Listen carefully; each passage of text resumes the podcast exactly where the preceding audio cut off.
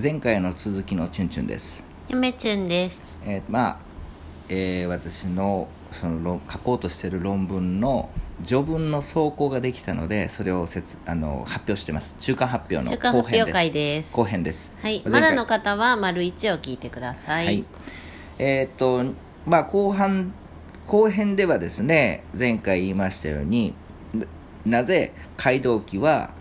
街道記という書物はですねかぐや姫の名前をウグイス姫にしたのかということを問題提起に挙げるんですけど論文ではその先行研究は一体どういうふうに言われてるのかっていうのをこの後編で言いたいと思いますで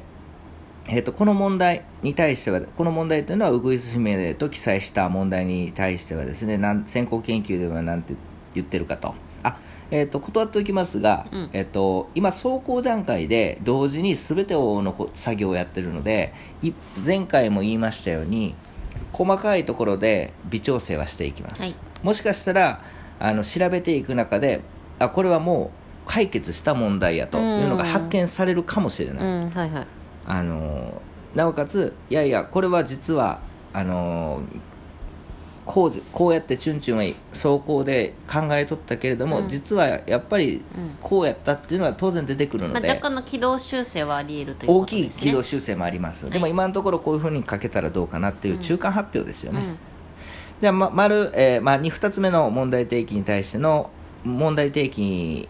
についての先行研究は何て言ってるのか、うん。まず奥津先生はですね、えーっとちょっと奥津先生はですね苦しんでおりますね、うん。えーウグイス姫というこのウグイスと姫と書いてウグイス姫という漢字2文字なんですけれどもこれはその竹に対しての追句やと言うんから俺はよく追句っていうのがわからないんですけれども追句やと言ってる。でその竹かぐや姫と言わずにですねこのウグイス姫と言ったのはですねその追句であって意味を持ってないよと。うん言ってます。もうね、うん。ここで考えるのを放棄しました奥津先生は、おそらく、まあ、前回も言ったように結構苦戦してたと思います、まあそういうふうなこと言ってる。意味を持たない。だから、まあ、まとめると奥津先生はですね奥津春夫先生はウグイス姫は追句であってウグイス姫自体に意味を持たないというようなことを言っとった、うん。でも奥津先生の論文ももっと細かいことを細かく読んでこれも軌道修正ももしかしたら言ってるかもしれないうんもう一回何度も何度も読んで、あの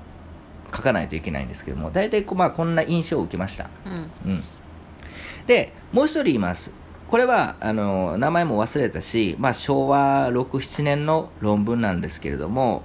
あのあるけあの竹取物語に研究した人がおってちょうどですねあのこれもちょっと前のラジオトークであの言ったんですけれども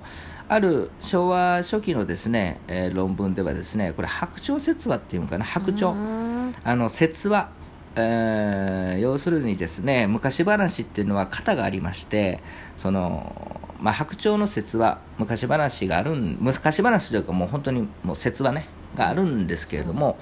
えーその説明竹取物語の街道記をせのこのウグイス問題はですね、この白鳥説話とひ比較して、えーこのことでこんなようなこと言ってます。仙人というのは鳥であって、ウグイスを連想するのは自然であると言ってる、うん。これどういうことかっていうとその鳥というのはですねある地方でですね、えー鳩をイメージするらしい。で鳥といえば鳩。鳥といえば鳩。地域にはある地域では。ある地域では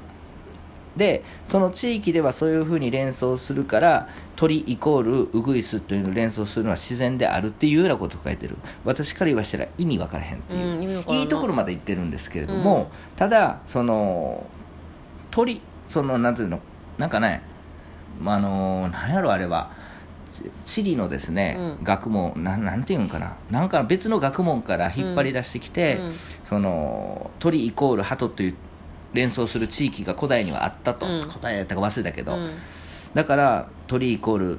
あのウグイスって連想するのも当然です。し意味わからないっていう。いやなんかそれはそのあれやんな、うん。識図っていうのは謎やよね、うん。鳥イコール鳩が成り立つから鳥居嫁順もあれ読んだですよちょっと。うん、なんかちょっとうん。腑に落ちないね、ちょっと試しに嫁ちにもその論文読んでもらったんですけど、うん。その部分だけ。あんまりしっくりきしてっなかった。くりきてない。あのちょっと苦し紛れなんですよね、あのなのでちょっと危なかったんですけど見つけた時は、うん。ほっとしました、うん。あの論破できます、うん。論破というか問題提起として挙げれます、うん。だからこの人もすごく苦し紛れな説明をしてると、うん。あの負に落ちない。皆さん聞いてる本人聞いてる本人天国でこのさあの論文会でしてもう亡くなってると思います、うん。天国でもそうそうごめんって言ってますよチュンチュンに。そう。あのだってこれが成り立っちゃったら、うんちょっと飛躍してるけど鳥イコールチュンチュンっていうそう成り立っちゃ別にウグイスじゃなくてもいいんですよ。ウグイスじゃなくてもいいよねそう。なのでそのちょっと苦し紛れなのでこの論文もざっと読んだだけでもうちょっと細かく読まないといけなうん。いでもあの部分ちょっとそれだけがあの部分はなちょっとよくわからんかった。よくわからなかった、うん。あの論拠がちょっとよくわからなかったんですよ、なので、まあ、何が言いたいかっていうと、チュンチュンは、まあ、まず奥津先生の、まあ、追句説はですね、まあ、筆者も実は追句に関してはちょっと同意見なところもある。確かに。ただ、あのー意味がないと言ってるんですよね。その竹あのかぐや姫をウグイス姫にしてそのウグイス姫っていうあのーしたのにわざわざ。あの追句で追句であってただの意味はないんだよって奥津先生は言ってるけれども、うん。私はここ疑問なんですよね、うん。わざわざあんだけかぐや姫かぐや姫っていろんな書物っていうかいろんな物語にかぐや姫って名前が出てくるぐらいすごく竹あの竹取物語のかぐや姫っていうのは人気なんですよ。もうかぐや姫の物語って言われるぐらい、うん。その全国ですごくにあの、ね。一大ブームを起こしてるわけですよ、うん。うんおそらく。それぐらいすごいんですけれども、うん。ん意味がない。そのかぐや姫っていう名前をわざわざウグイスの卵から産ませてこの街道記の作者は、うん。ウグイス姫と呼んだのに意味がないというのはけしからんと僕は思うんですよね。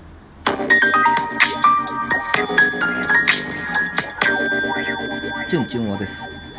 そう。なのであのーこれ明らかにですね意味あるでしょっていう。うん。うんそうやって考えるのは自然ですよね、うん意味があると考えた方が自然な。んですよね。だからすごく無理先行研究はすごく無理やりなんですよね。そうなんやろうな。そうだからちょっとし私思想史とか、まあ、歴史研究しているものからこう見た時に、ちょっと無理やり感があるから、うん。ちょっと文学の研究の悪いとこ出てきたなという感じなんですよね、うんうんでさらにですねもう何度も言ってるように、まあ、地域によってあの鳥イコール鳩の発想のあの必然性を説いておるけれどももう一個の論文は、ちょっと無理と言わざるを得ないね。っていうのは序文に書きますね。我が家においてはチュンチュン鳥イコールチュンチュンやからな。まあ、以上のことからですね、うん。この先行研究の見解、まあ、見解にはですね、まあ、見解と論拠ともにですね、まあ、確かにそのなんていうの考察自体がし考察自体が結構過去の研究者は、まあ、苦戦強いられてるな、ね、で、あのーじゃあ俺やったろうということで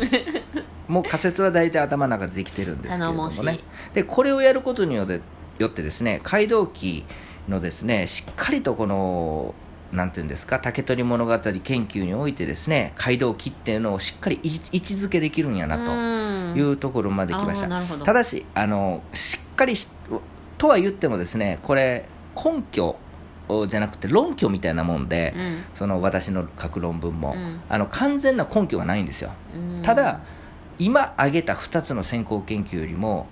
チュンチュンがこう書こうとしてる論拠っていうのはすごくごく自然であって、うん。あのせ妥当性3つ比較してどれが妥当やって言われたら多分チュ、うん。みんあの多分7割ぐらいの人はチュンチュンって言うと思います、っていうぐらい。微妙なラインやな。いやまあ あのいろだなんで7割かっていうとですね、うん。実はですねえーっとまあその竹取物語のですねこういった、なんかこう本編とは違うようなことが書かれてると、うん。えーあることが研究誌にですねもん研究誌見てると問題やなっていうのが浮上してくる。問題が浮上してくる。しきてしてきたんですよね。僕の中で。でそれは何かっていうと竹取物語そもそもあのみんなが習った竹取物語自体は日本に昔そういった話があってそれを参考にしたんじゃないかっていうような伝承があるというふういういうふうなことを言われてきたんですよ今まで。でこのさらに街道記にこんなウグイスの卵から出てきたとか言われるとですねさらにもういやいやまた竹取物語の古い竹取物語っていうのはいろんなパターンがあってウグイスから出てくるパターンも昔今残ってないけど資料はこあの資料は残ってないけどそうやって違う伝承があったんちゃうのっていう存在をですねその示唆するような記事記載なんですよね街道記のこの異文っていうのは。でただチュンチュンの立場はですねこの竹取物語を伝承として捉えてませんっていうのは最後にあの序文の最後に言います。でつまり竹取物語は創作であって作品なんやと。であのそのことについてはあの今回の論文では論じないんですけれども実はこれが2本目の論文なんですけれどもただ立場だけははっきりさせておこうと思います。竹取自体っていうのはその古伝承昔から言われとって竹取物語っていう小説ができたんではなくて竹取誰かしら分からへん竹取物語の作者が作った創作作品創作物っていう立場に立って、えー研究を進めたいと。そもそも私、まあ、そもそもそれが正しいと思ってる。だから7割って言ったのは何でかっていうと実は古伝承があると思ってる人たちはですねチュンチュンみたいな解釈は基本しないと思います、うん。だから7割と言いましたね。なるほどもしかしたら46割7割8割過半数過半数以下かもしれんけどね、それぐらいですねあの根本的に竹取物語は間違ったあの解釈がその虚構なんですよね。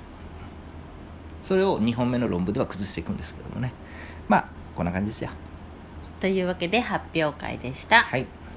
さよなら。さよなら。